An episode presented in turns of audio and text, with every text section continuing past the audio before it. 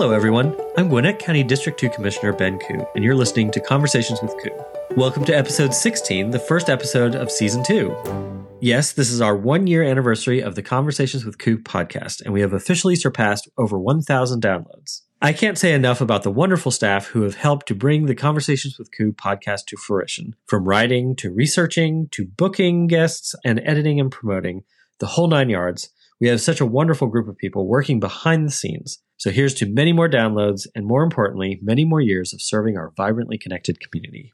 Joining me today is my co host and confidential executive assistant, Nathan DeVoe. He's most often the first person you'll interact with when you reach out to my office for information or assistance. Thank you for joining us this morning, Nate. Hey, thanks, Ben, and congratulations on reaching the one year milestone in your podcast. Thank you so much. I'm looking forward to what this new year will bring. So let's start with the BOC breakdown.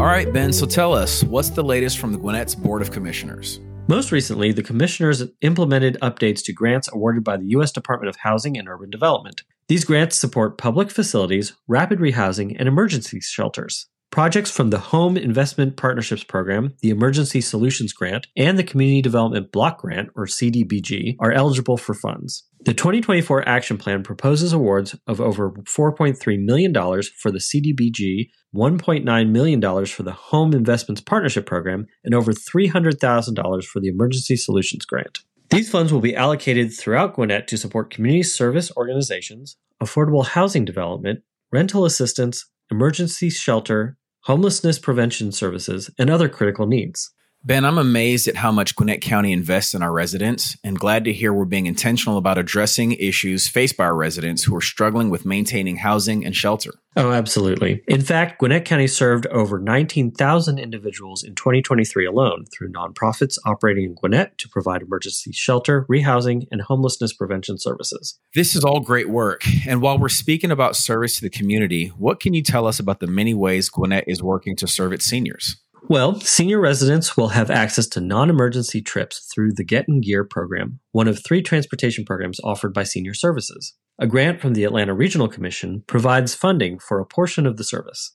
Seniors and riders with mobility challenges can pay a 25% cost share for their transportation needs. And the best part is there are no restrictions on the types of trips clients can take. So you can use this to get to the grocery store, prescription pickup, visit loved ones, physical therapy, attending a senior event, visit the library, or even go see a movie. Housing and mobility services are just two of the priorities I know you're passionate about, and I look forward to receiving our residents' feedback on these programs. Now, before we wrap up the BOC breakdown, can we take just a moment to congratulate the small businesses who were recently awarded the Gwinnett County Small Business Grant? Absolutely. This program is funded by two federal sources the American Rescue Plan Act and the CDBG program, and was created to help small business owners who experience income loss or increased costs while continuing business during the pandemic.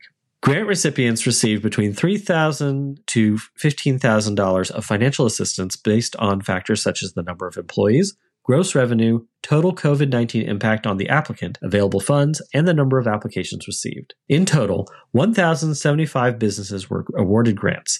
The total amount of grant funds dispersed is just over $7.1 million.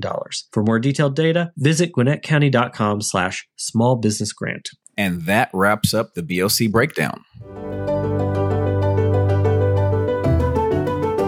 The month of March gives us so many things to celebrate and acknowledge. There is Women's History Month, St. Patrick's Day, Easter, my parents' birthdays, and their anniversary. The list goes on and on. But with spring coming earlier, hopefully we want to make sure our listeners have a few fun things to get into. So, Nathan, what's new in District 2? Well, Ben, March is filled with some really fun events for our residents. First, we have St. Patrick's Day Bingo. Bring your four leaf clover and your A game to One Stop Centerville on March 13th at 1 p.m. as we celebrate St. Patrick's Day with St. Patrick's Day Bingo. It's only $5 for Gwinnett residents and $10 for non residents. Participants receive two cards per game while prizes last. One Stop Centerville is located at 3025 Bethany Church Road in Snellville. Is it considered cheating to bring a four leaf clover to Lucky Bingo? It's probably okay, just don't put it in a book and press your luck. Next, in celebration of Women's History Month, Bright Star Theater presents Women of Black History. This special show highlights some of the world's most amazing women and some of Black history's most inspiring female figures. You can catch Women of Black History on Saturday, March 16th at 11:30 a.m. at the Lilburn Activity Building at 788 Hillcrest Road in Lilburn. All ages are welcome and it's absolutely free to attend. I love that we can celebrate Black history and women's history year round. I completely agree. And finally, I'm sure most of us have been to an Easter egg hunt but have you ever been to an underwater Easter egg hunt? I can't say that I have. Do you need gills to participate? No gills necessary, Ben. You can get your feet wet at a fun filled egg hunt with an underwater twist on Saturday, March 23rd from 11 a.m. to 1 p.m. at the Bethesda Park Aquatic Center. Enjoy prizes, games, crafts, and light snacks. Bring your own water friendly basket for hunting. But that's not all. There's also a sensory underwater egg hunt. The pool's additional water features will be off and lights will be dimmed so swimmers with sensory sensitivities can enjoy a quiet, fun filled egg hunt. Also at the Bethesda Park Aquatic Center on Saturday, March 23rd from 9 a.m. to 1 p.m. For both egg hunts, children ages 6 years and under must be accompanied in the water by an adult. Be sure to register by Wednesday, March 20th. The cost is $12 for Gwinnett residents and $23 for non residents. However, you get one free adult admission for every paid child. All pool rules apply. And that's what's new in District 2. And that's all we have for Conversations with Ku. Thank you so much for listening. And don't forget, you can download Conversations with Ku wherever you get podcasts or on the Gwinnett County website. You can also find us on our county Facebook page. Just hit that like button to follow us. And please make sure you're subscribed to our monthly District 2 e newsletter. I want to thank our wonderful staff for helping to write, edit, produce, and promote this podcast. To our listeners, thank you for joining us. If there's a topic you'd like me to cover or someone you'd like me to interview, I'd love to hear from you.